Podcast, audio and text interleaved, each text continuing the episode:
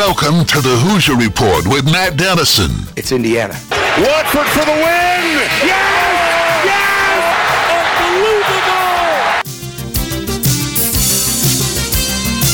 Your daily home for complete coverage of the Indiana Hoosiers and sports from a Southern Indiana perspective. Welcome to Indiana basketball. Smart takes the shot, and the Hoosiers with three seconds go ahead. Indiana wins the championship. Keith Smart is the hero. When my time on earth is gone and my activities here are past, I want they bury me upside down and my critics can kiss my. Now here's your host, Matt Dennison. It's Indiana, what I feel is the pinnacle, the absolute pinnacle of all of college basketball.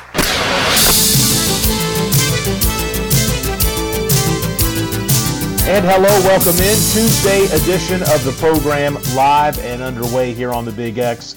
Just a great time of year. I was looking tonight in mid-major basketball. There are four conference championship tournament championships on the line, which mean four NCAA tournament bids. We are to that time of year where the uh, tournament field is beginning, uh, some teams beginning to punch their ticket.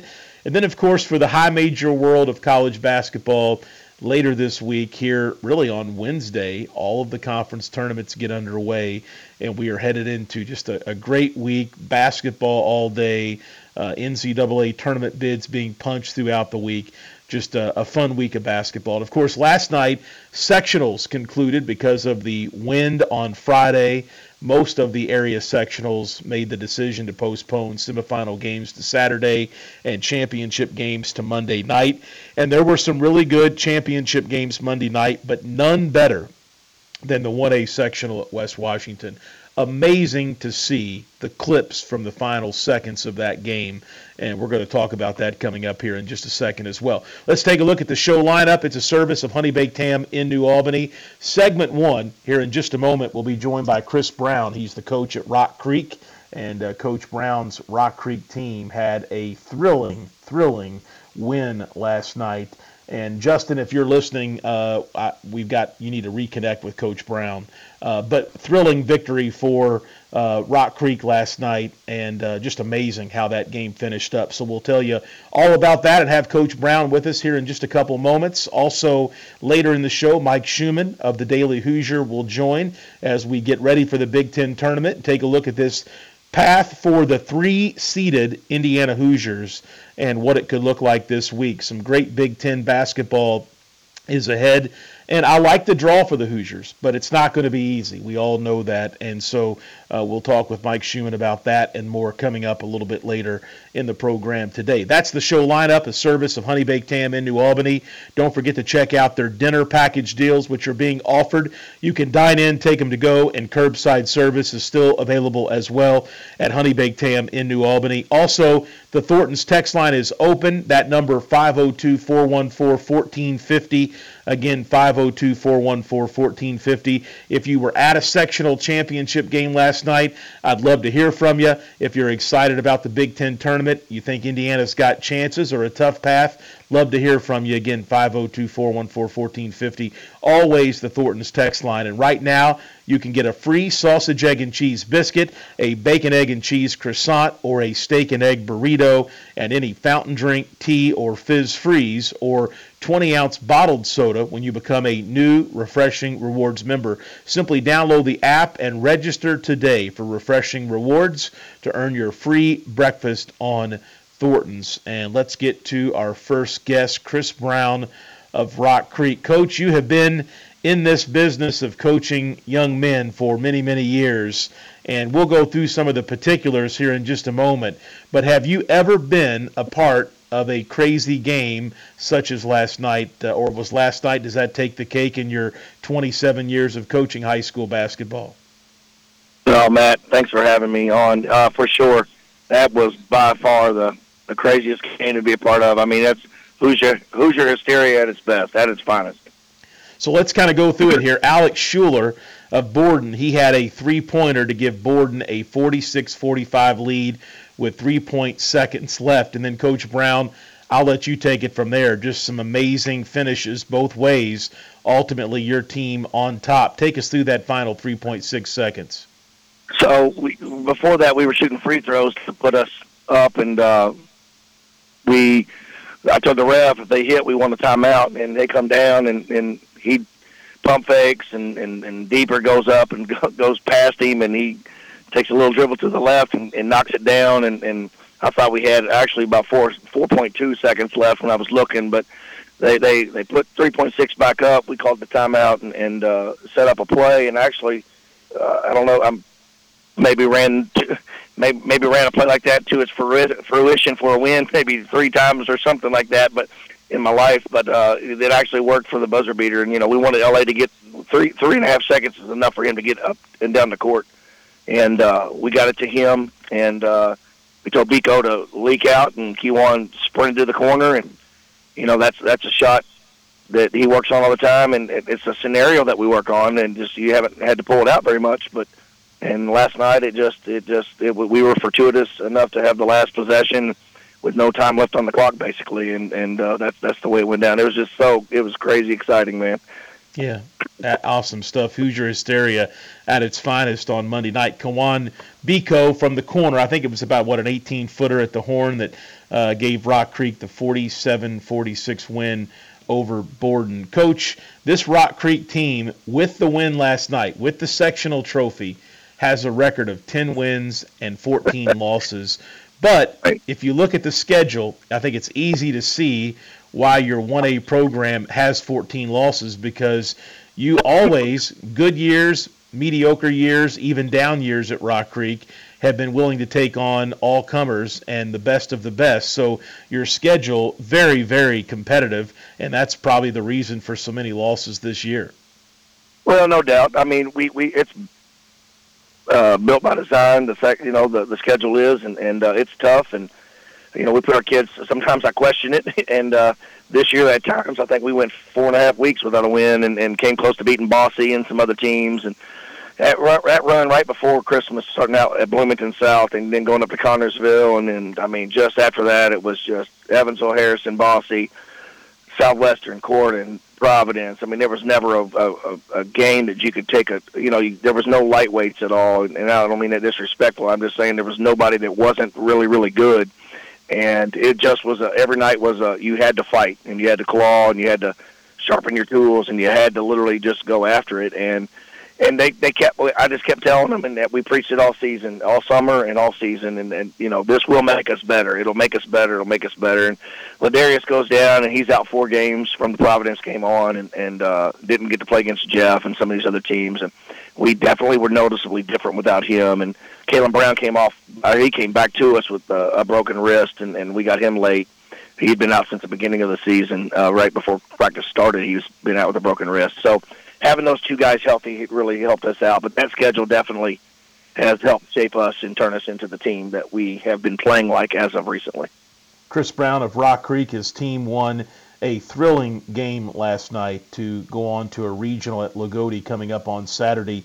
And oddly enough, you'll match up with New Washington, another local team, to win a sectional. They had their own sectional this year, and square off with them down at Loogootee. But, Coach, I, I want to go back through the sectional before we look ahead to the regional round.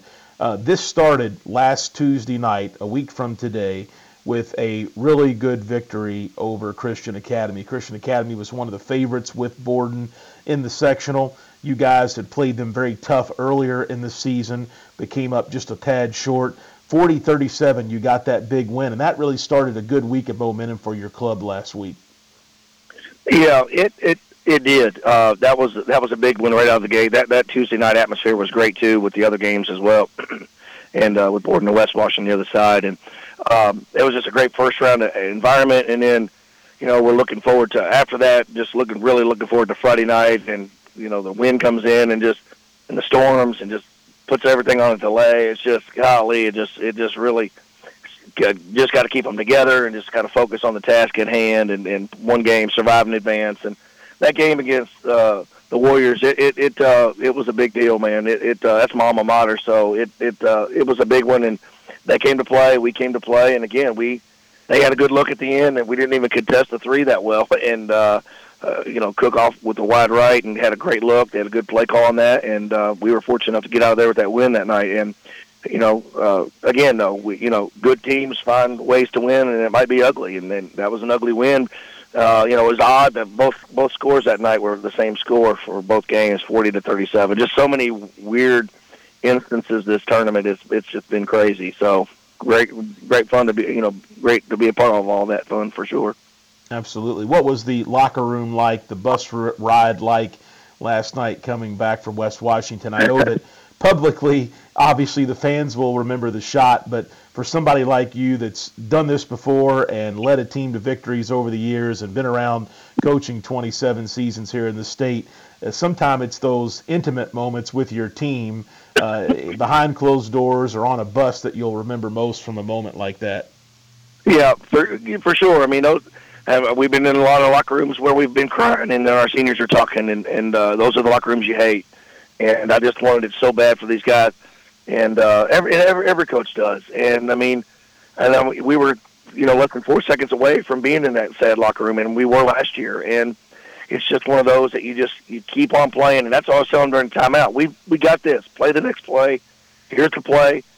Eh, you know, if it's meant to be, it's meant to be. Let's go. I didn't say that to them then, but I was like, it's going in. Knock down the shot. Let's get away. Let's walk away with this victory. And you just got to talk yourself off that cliff sometimes and, and, and make yourself believe as well.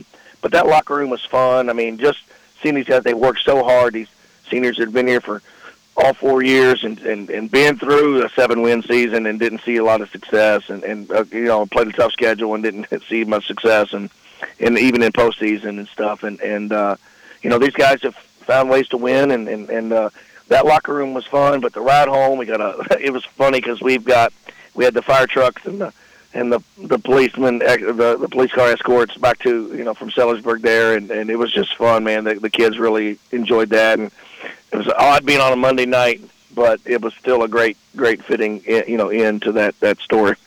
All right, Coach, I've got to talk about the regional for just a moment. You've been there plenty of times before, so the location is, is going to be the same. Loogootee, you've played there. The opponent is New Washington, someone also from Clark County that you're familiar with. So there's a lot of things similar, but it's a one game deal. It's going to be so different to go to regionals this year. And right. yeah, there'll be two games at Loogootee. Uh, you guys have the seven o'clock game. Loogootee will play Northeast Dubois before you, but you don't play the winner that day or the next day. It's it's just a different format. Semi-state will become the old regional as far as being a two-game format. How different will that be as far as preparation and just kind of going into that regional day? You don't know if you're going to be there one game, two games. Often you probably haven't spent any time or very little time on who you could play in the night game, but it's a lot different setup this week. You've got one opponent, that's New Washington, and that's where all the focus will be this week.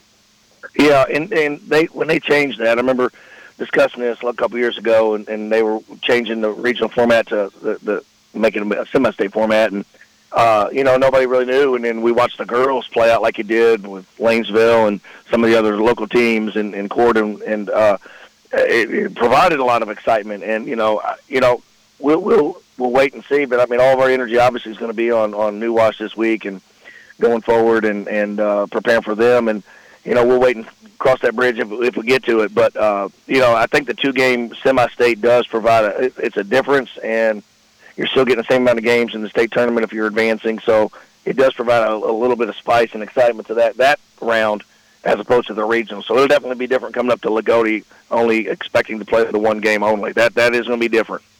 Yeah, no question. Chris Brown of Rock Creek. Coach, congratulations on a big sectional championship. That was thrilling to see those videos. First the Borden 3 and then the uh, the Rock Creek 2 there from 18 feet out to win it. That was just a wonderful way to wrap up what was a great week of sectional action, and we wish you the very best in the regional round. Yeah, I appreciate it, Matt. Thank you so much for all you do for basketball here and everything else in Southern Indiana, and uh, uh, we look forward to keep on playing and surviving in advance. Absolutely. Rock Creek, one of our local teams, headed to the regional on Saturday. Again, Coach Brown's team will take on New Washington, who also has an interesting record. They are 13 and 13. They had a coaching change mid-season, which is very interesting. Is something that we'll talk about later this week. And so, two local teams, two Clark County teams, both maybe New Washington in a little bit of a weaker sectional. I think people felt like had a legit chance to win it, but I'm not sure anybody p- predicted Rock Creek out of the gate. I would have put Borden one, Christian Academy 2, and very likely South Central 3, with Rock Creek being the fourth pick in that sectional. It just shows you how thrilling and exciting high school basketball, high school sports can be.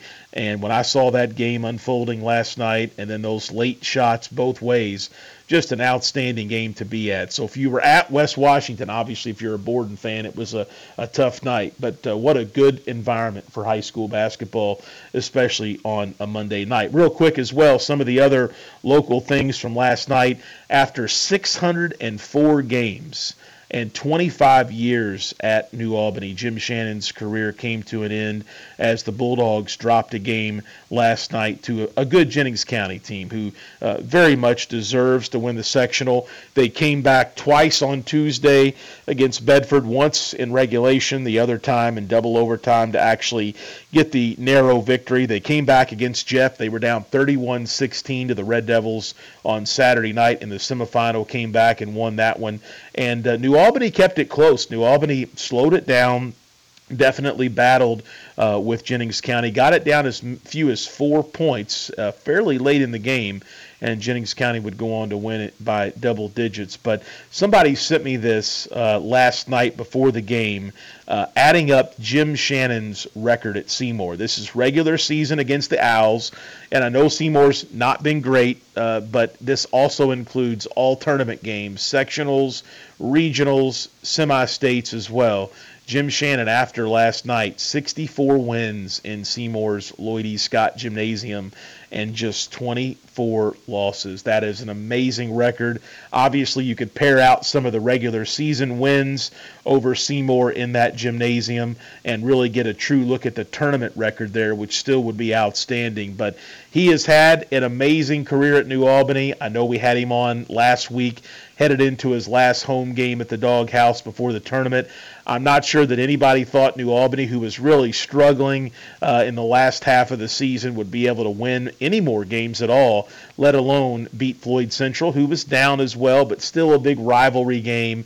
And then Seymour, who's hard to play against. They slow it down, they play defense. It's an awkward game to play. And so he got two before he went out. But uh, congratulations to Coach Shannon. He's been a great friend of mine, a great friend of this program. We've had him on so much. It felt like during the Romeo years, uh, we were talking to Coach Shannon uh, once or twice a week about Romeo and about his team and about all the big games and ESPN and different tournament successes that the Bulldogs had. So sad to see his career come to an end. I didn't ask him this on the air. I know a lot of people have, and there's been a lot of rumors out there about Coach Shannon as far as what he might do in the future. I know a lot of people wanting to know if he's going to coach next year somewhere else. It's hard for me to see him not coaching again. Um, even his uh, interview last night after the game, uh, this has been his life. Uh, it really has been his life, and to completely walk away from it permanently, I don't know if I believe that or not. So, uh, will we see Jim Shannon back in a vacancy next year? I would bet no next year, but maybe a couple years from now, it would not surprise me at all to see Jim Shannon back on the sideline in the future for some additional seasons here of Southern Indiana basketball. Uh, that'll be fun, and that'll be something to pay attention to here over the next few years. But job well done by New Albany this week in the sectional.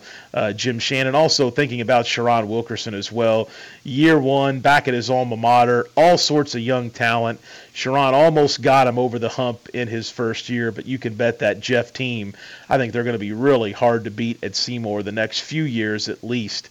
Uh, those sophomores get better and better, and uh, they're going to come in as juniors very, very seasoned. So a lot of things to look forward to, and of course we've still got Rock Creek and New Washington playing this weekend, so that'll be fun to see. We're going to have a semi-state team. It just depends if it's going to be Rock Creek or New Washington uh, advancing on one more weekend. That's a look at our headlines for this Tuesday edition of the show. Someone texted me and said, "What are the bids on the line tonight?" The Colonial Athletic Conference, uh, Charleston against UNC Wilmington, the Horizon League, Cleveland State and Northern Kentucky and the West Coast Conference. How about this? St. Mary is the number one seed, Gonzaga, the number two seed. Both of those teams obviously will get in, even if they weren't in the conference championship game as at large bids. And then the Summit League, uh, Oral Roberts and North Dakota State.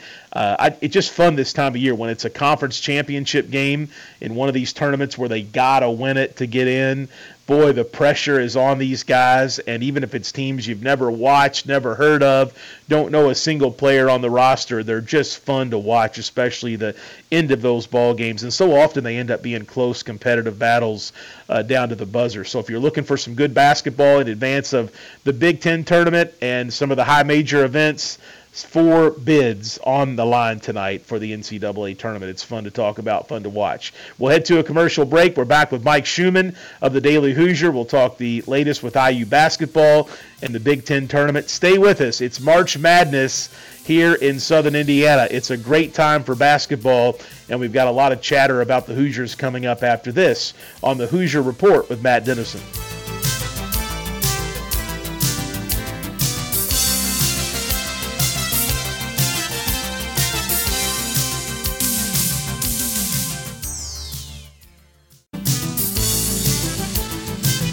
Back on the Hoosier Report with Matt Dennison. You know, a basketball hero around here is treated like a god. I mean, I- Join Matt daily at 11 a.m. and for complete coverage of the Indiana Hoosiers and sports from a Southern Indiana perspective. You know, most people would kill to be treated like a god just for a few moments. Here's Matt Dennison.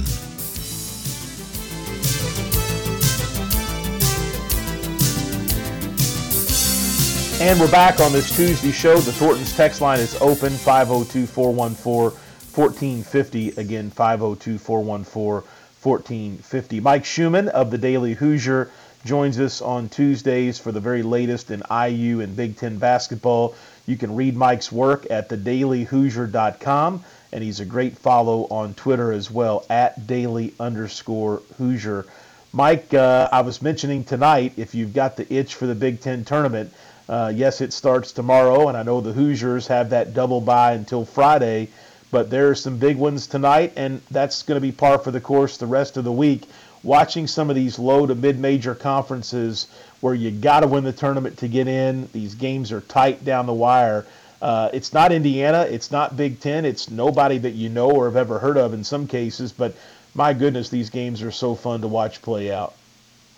They, they really are. I mean, I, I hear a lot of IU fans that are frustrated still with the concept of even having a, a Big Ten tournament, and to some extent, I understand that because it's you know it's a little bit redundant or unnecessary with with the season with the Big Ten getting so many um, at-large bids. But these smaller league tournaments, I mean, these are literally you know games that are deciding you know the one team out of the entire conference that's going to make the tournament. So there's so much on, on the line, and year after year, those championship games deliver some good drama. So it is. I agree. It's a good tune-up going into the rest of this week. Well, the Big Ten tournament gets underway tomorrow, and you want to talk about good games.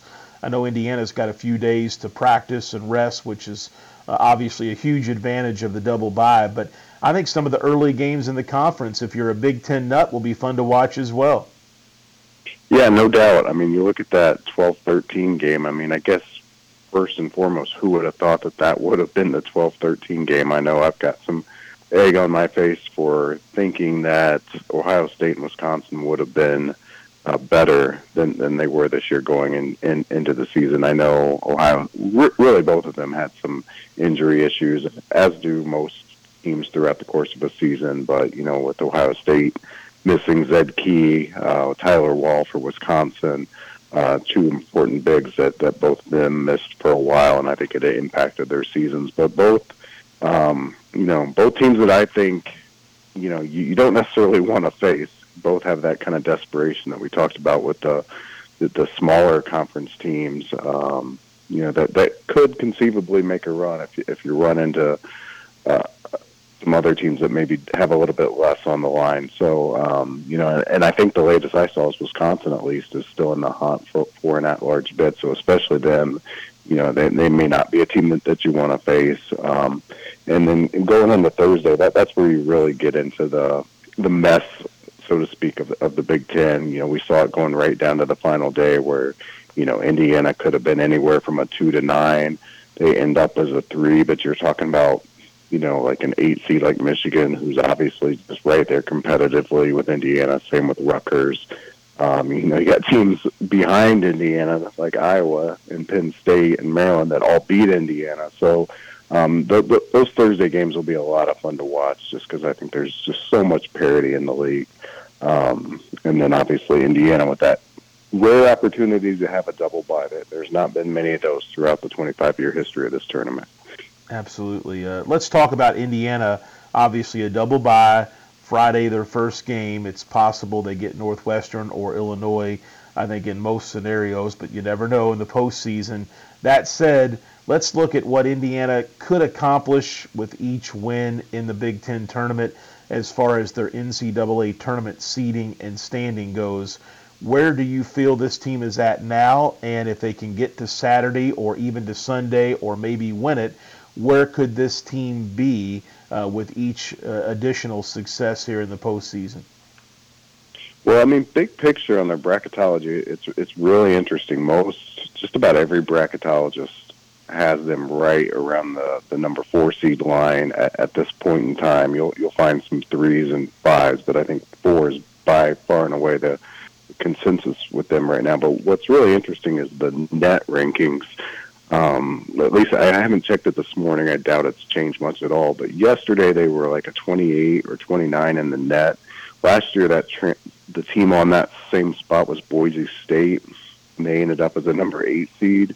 So it, it's going to be interesting how much weight uh, the the tournament committee puts into their own net rankings tool because I think that is quite a bit divergent from what where most people think Indiana is right now. Um, but just looking at at the week ahead, I, I think if they if they lose their first game, they're, they're probably going to drop off the four line. Is my guess, and end up at five. That, that's my best guess right now. I think that they can play their way into the a three seed if if they run the table and, and win the tournament. Um, but if they are somewhere in between those two, I, I think they'll end up as, as a four. That would be my best guess of where they stand right now. I think the thing that really helps them is they've got some really nice high quality wins, including that sweep against Purdue. All right, Mike Schumann, the Daily Hoosier, talking IU basketball. You know, Trayce Jackson Davis has been so good all season long, even in his off games. He still often leads the team in scoring and has double doubles in his stat line. To win the Big Ten tournament, it takes TJD to be solid. It takes the best Jalen Hood Schifino that we've seen at different points this season. I think this week in Chicago. But those are givens, Mike. What else does it take for this team to win? Who else has to step up, or is there something that needs to happen with the rest of this team for them to be a legitimate contender to, to win this thing? Yeah, I think that is the biggest question about this tournament is who else, because I, I don't think the way Indiana has been playing over the last month or two sets them up very well to, to do well in a tournament setting, specifically like this one where you're playing back to back for three days in a row. Um, you know, as everybody knows at this point, you know, TJD's pretty much playing the, entire game, as is Jalen Hood Schifino. Um, they're, they're going very thin into the bench, uh, especially away from home. That that'll be one thing I'm definitely curious at from both standpoints, both because they face the prospects of playing three games in a row in three days, and because they're on a neutral court. Um, Woodson's kind of been, you know, going back and forth. If, if he's at home, he, he leans more heavily into his bench. If he's away from home, he seems to not want to do that as much. Here on a neutral court, um, I, I think he's got to go heavier into the bench. You know, even in this first game against Maryland, um, you know, give Kaleb Banks more run, give Tamar Bates more run, um, Malik Reneau. Uh, I, I think it's going to be real hard for Indiana to, to play three games in three days. And don't forget, if they win on Friday, it's not even 24 hours. I, I think their next game is something in the neighborhood of like three in the afternoon. Uh, the next day after a nine o'clock game, so it is a very quick turn. going to be very hard for guys to play massive minutes in that first game uh, and turn around and do it again uh, the next day. So I, I think I think Indiana's going to have to go deep in the bench, and specifically with Tamar Bates. I, I his performance against Michigan was huge. I don't think they could have won that game without him. He's a guy that has really, really struggled this year, uh, especially in the latter back half of the season. And, um, you know, with Trey Galloway getting in foul trouble in that game, I, I think it was basically the way Bates was going to play when when Galloway couldn't go anymore was going to make or break that game, and and I thought he stepped up. So if Indiana can get good, good minutes out of him in Chicago, I think that will kind of tell the story of what they're able to do there as well as the NCAA tournament. Because you're talking about teams like Maryland who pressed Indiana uh, almost ex- extensively that entire game. They're going to do it again. There's no doubt about it. So you got to have backcourt depth in that situation. Northwestern, very tough defensive perimeter team. So Indiana is going to have to have guards that, that are ready to play in those games. Mike Schumann, the Daily Hoosier. We're talking IU basketball in the Big Ten tournament. Um, looking at the bracket, what, what's your feel of things? Who do you think uh, is the odds-on favorite if you had to pick it for Indiana to play? And coming out of that other side of the bracket, actually the top half of the bracket, can Purdue work their way through, or what do you see playing out there? Yeah, I mean, I I feel like it's pretty wide open. I mean, Purdue's probably the favorite. I mean, they they've had the most overall success this year, but they certainly were nothing uh, from a standing out perspective over the back second half of the Big Ten season, and I think their their uh, march to the title game is pretty rough when you look at you know Rutgers Rutgers and Michigan are going to be two very desperate teams. So whoever they get out of that matchup um, is going to, you know, certainly give them everything they've got. Um, then you're talking about, you know, teams like Wisconsin, Iowa, Michigan State in that semifinal. Uh, again, team teams that are, you know, well coached. Uh, you know, Michigan State is particularly interesting to me because they, they another team had injury issues, especially with Malik Hall, who I think is one of the most underrated players in the league. Um, they are healthy. Um, they, I, I view them as a dangerous team. You know, nobody needs me to tell tell them about Tom Izzo's success in March. Um, so that that would be a team. If I'm picking kind of a wild card in this whole thing, I'd say watch out for Michigan State to to make a run to the to title game and upset Purdue. Yeah, I agree with your take on that uh, 100%. Mike Schumann, the Daily Hoosier, my guest. Got a text here on the Thornton's text line. Says Xavier update. Do you think he will play in the Big Ten tournament? And unfortunately, um, Texter, you must have missed the update that Xavier Johnson is out for the season. Mike, were you taken aback by the Saturday afternoon announcement from Indiana that Xavier, uh, despite his recent workouts during shoot arounds and even doing some aggressive dunking, that uh, are you, were you taken aback? He is uh, out for the season, and uh, it doesn't seem like a chance at this point for any sort of return. Um, I mean, the day it was announced, I wasn't because the the noise was starting to to get louder on that front. But that was just a matter of a day or two when, when that noise started, and I think it was just a, a realization of a few things for him. One is that you know if, if he came back, he wasn't going to be a hundred percent and was going to be, you know, with an injury like that, was going to be risking re-injuring the foot. Um, so, so that was part of it. You know, second was a realization that a medical redshirt was a legit possibility, which I think the the folks uh, at IU and and Xavier and his family think that it is. Um, but yeah, I mean, I, I, I watched him warm up for that Iowa game. You know, watched him for, for like an hour, and you know, he was putting weight on his foot. He was shifting. Uh, he was dunking, as you said. Um, so, so he, he's obviously close. He could probably do it, but it, I think it's just a question of you know what's best for him in his future. Um, you know, if he can get another full season of college basketball as, as a lead point guard and, and be a hundred percent, that that probably is a better, you know, showcase for what he's capable of as a professional than, than trying to squeeze in a couple games here to help a team down the stretch and, and risking re-injuries. The decision made a lot of sense to me. Um, you know, it's unfortunate for Indiana because I think he could have helped them a lot going back to that point about having guard depth you know, I think Indiana's biggest weakness this season, or one of them, has been their ability or inability to defend the perimeter. And I think that's where they, they missed him the most, is kind of putting him on that primary assignment against some of the guys they're probably going to face this weekend, like a Boo Buie or a Jahmir Young of Maryland. Those are tough covers for, for Indiana's guards that are available this week, and I, I think that's where they miss X. But if they can get him back next year, then, then I think that you know is a good thing because you know I think by all reasonable expectations, they're not going to have Jalen Hood next year, so it, it's wide open to have a guy like Xavier Johnson playing alongside a freshman like Gabe Cupps. I think that that's a pretty good combination right there for Indiana going forward. Yeah, no question. Is there a legitimate chance though that it could be worked out for Xavier to get another year of college basketball? This came up yesterday on the show as well, and I thought that it would be really tough for him to get the uh, for Indiana to get the number of games needed for him to have been out long enough to, to get that additional season. Any thoughts on that?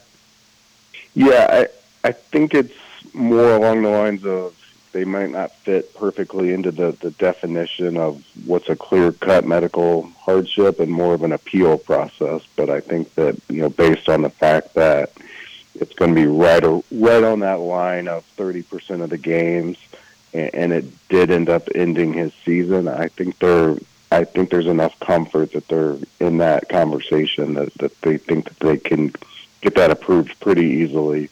I think there's some, you know, some in my experience paying attention to this stuff kind of on the periphery because it hasn't impacted Indiana, but over the last couple of years it seems like just about any situation like this where there's been a an appeal for, for an additional year, it's been kind of almost a blanket approval by the NCAA. So unless there's something weird that, that comes up in in his situation or you know a, kind of a sea change from the NCAA, I think that they'll get it approved.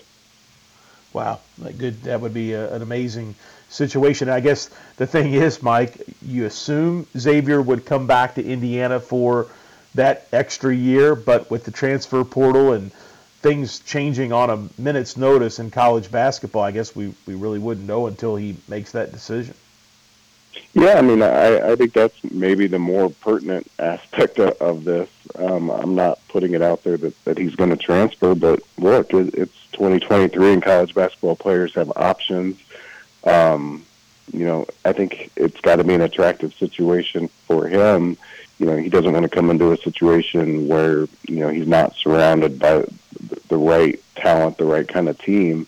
So I don't think it's a slam dunk that he's 100% coming back to Indiana, even if, if he does get that approved. I think that's another layer of this that, that maybe people aren't talking about. That you know, I'm not saying it based on anything I'm hearing. I'm just saying that that's the reality of college basketball these days. Players have options, and that's another aspect of this that, that you have to consider. And I think it's it's interesting from Indiana's standpoint too, because they they've got to also build out their roster next year. So they've got to both get that approval in place and know that Xavier Johnson's coming back, so that they can properly construct their roster as soon as possible. Because I'm sure, as people have noticed already this week, you know there there are talented people entering the portal right now, uh, and and you know a lot of those guys are going to be you know, recruited, signed, and committed here in the, in the next few weeks. So it's a very fluid process with a lot of different uh, tentacles to it right now. All right. So, uh, Mike, you mentioned an interesting point. The portal is open, and there are a lot of players who uh, maybe their season is over. They're a mid-major level player uh, whose team is already out of their conference tournament.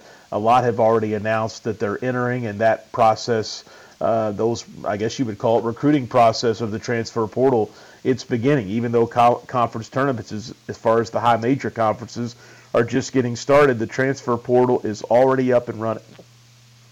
Yeah, absolutely is. And, um, you know, I think Indiana clearly has needs for next year. I, I think we're at that point where, you know, look, you know you're losing Miller Kopp, Trayce Jackson Davis, and Race Thompson. Uh, you're probably losing Jalen Hood-Schifino. So there's there's four of your five starters.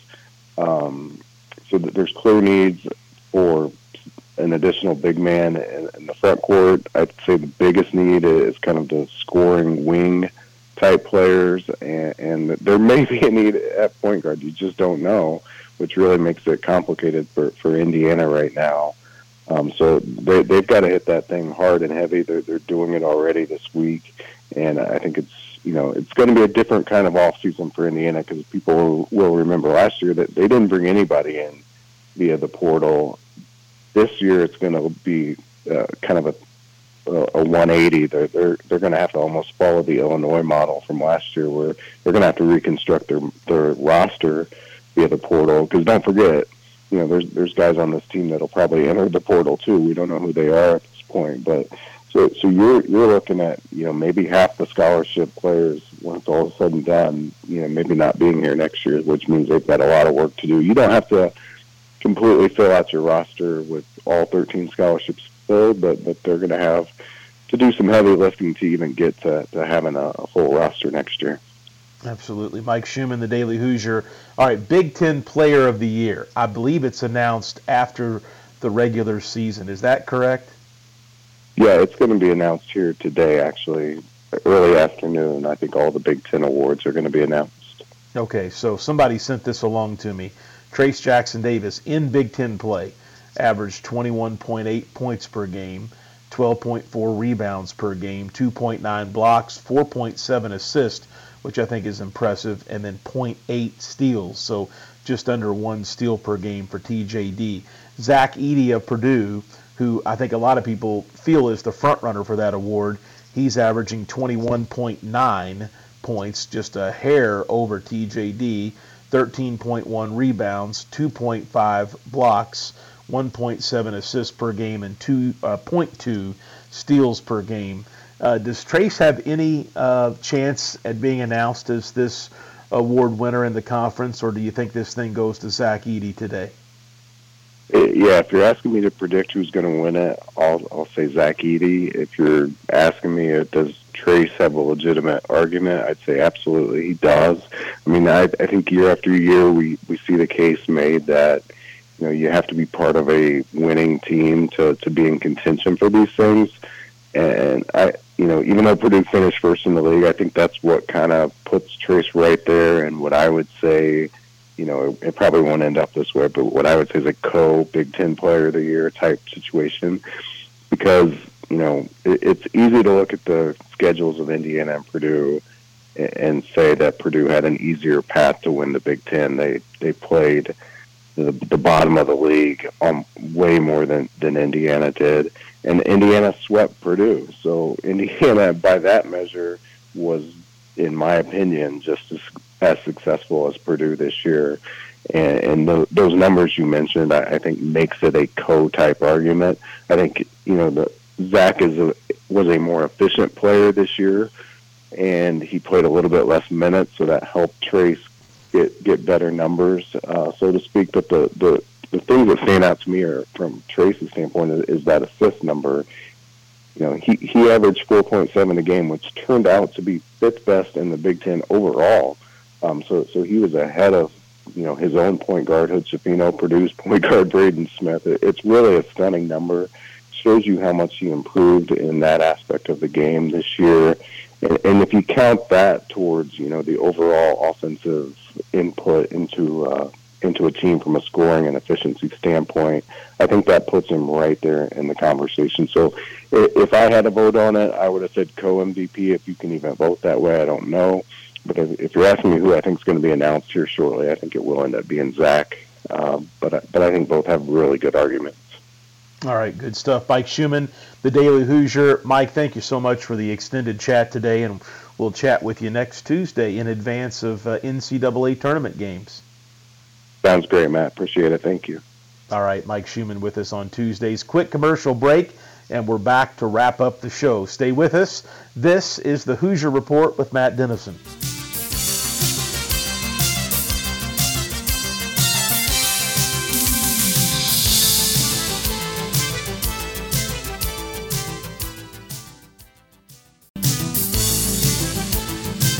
Back on the Hoosier Report with Matt Dennison. Join Matt daily at 11 a.m. for complete coverage of the Indiana Hoosiers and sports from a Southern Indiana perspective. I'll handle this the way I want to handle it now that I'm here. You it up to begin with. Now just sit there or leave. I don't give a what you do. Now, back to the game. Here's Matt Dennison.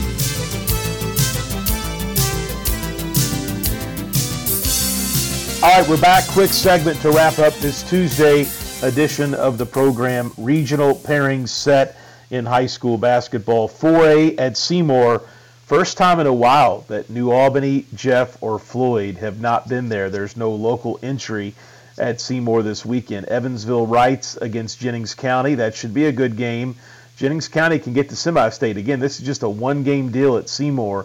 The other game that will be played at Seymour, really unconnected to uh, who advances on to the semi-state. Bloomington North, 18 and 5 against Columbus North, 17 and 8.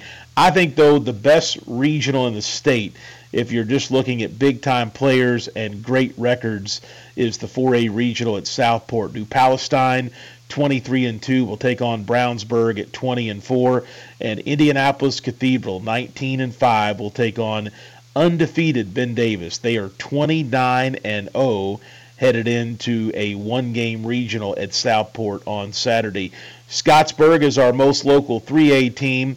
They will play down at Washington and take on Greensburg, who is 20 and 6. The other game at Washington, North Daviess, who's a 1A team, they bumped up not just to 2A because of the success factor, but elected to move themselves up to 3A. Uh, they're 23 and 5 and will take on Gibson Southern who was a little bit of, a surprise to win their respective sectional. Brownstown, who defeated Providence, and then Brownstown defeated Southwestern uh, to win that sectional last night. They play at Southridge. Brownstown 22 and 4. Get this, they will take on Forest Park, who is 9 and 17 on the season. Uh, 1A down at Loogootee, that's New Washington at 13 and 13 against Rock Creek who had the thrilling win last night. We heard from Coach Chris Brown earlier in the show. Rock Creek 10 and 14 now on the season. The first game at Loogootee, Loogootee, the host team against Northeast Dubois. So a lot of great regional action out there tonight. That's going to wrap things up for this Tuesday program. Enjoy some hoops today and this week. I'll be back with you on Thursday. No show tomorrow, but back on Thursday. This is the Hoosier Report with Matt Dennison.